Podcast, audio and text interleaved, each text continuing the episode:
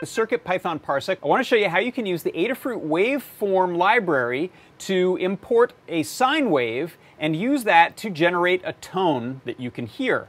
So what you'll see in my downshooter here is I have a Circuit Playground Bluefruit connected to our little uh, stemma amplifier and speaker breakout.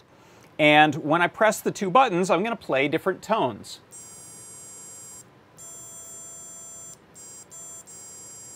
So these are nice, smooth uh, sine waveforms, and the way that those are created is with this code. I import the board for the pin definitions, digital I.O. so I can use the buttons, debouncer to make the buttons even friendlier to use, and then I'm importing audio cores, raw sample, and audio PWM I.O. so that I can output over that audio output pin.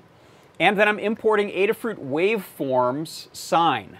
Then I am setting up two sine waves. I have sine wave low, which is created with this sine wave and then a sample rate of 8,000 and a pitch or frequency of 440. Then I take that sine wave that gets created and I essentially turn it into a table or an array. And that's what this raw sample does. Raw sample takes that array and turns it, or takes that waveform, turns it into a sample array.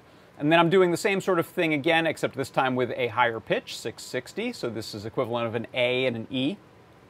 Then I set up the audio output on the board's audio out pin. Sometimes that's A0. On this board, it's just called audio. Then I set up my buttons. And then in the main loop, when I press a button, it does this audio play, sine wave low sample, and then it loops that. So this is essentially a single waveform, and it just keeps looping that over and over again so it plays constantly. And then when I do that with the high sample, we get the higher pitch.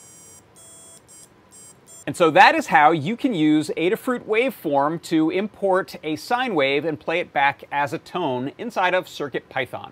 And that is your CircuitPython Parsec.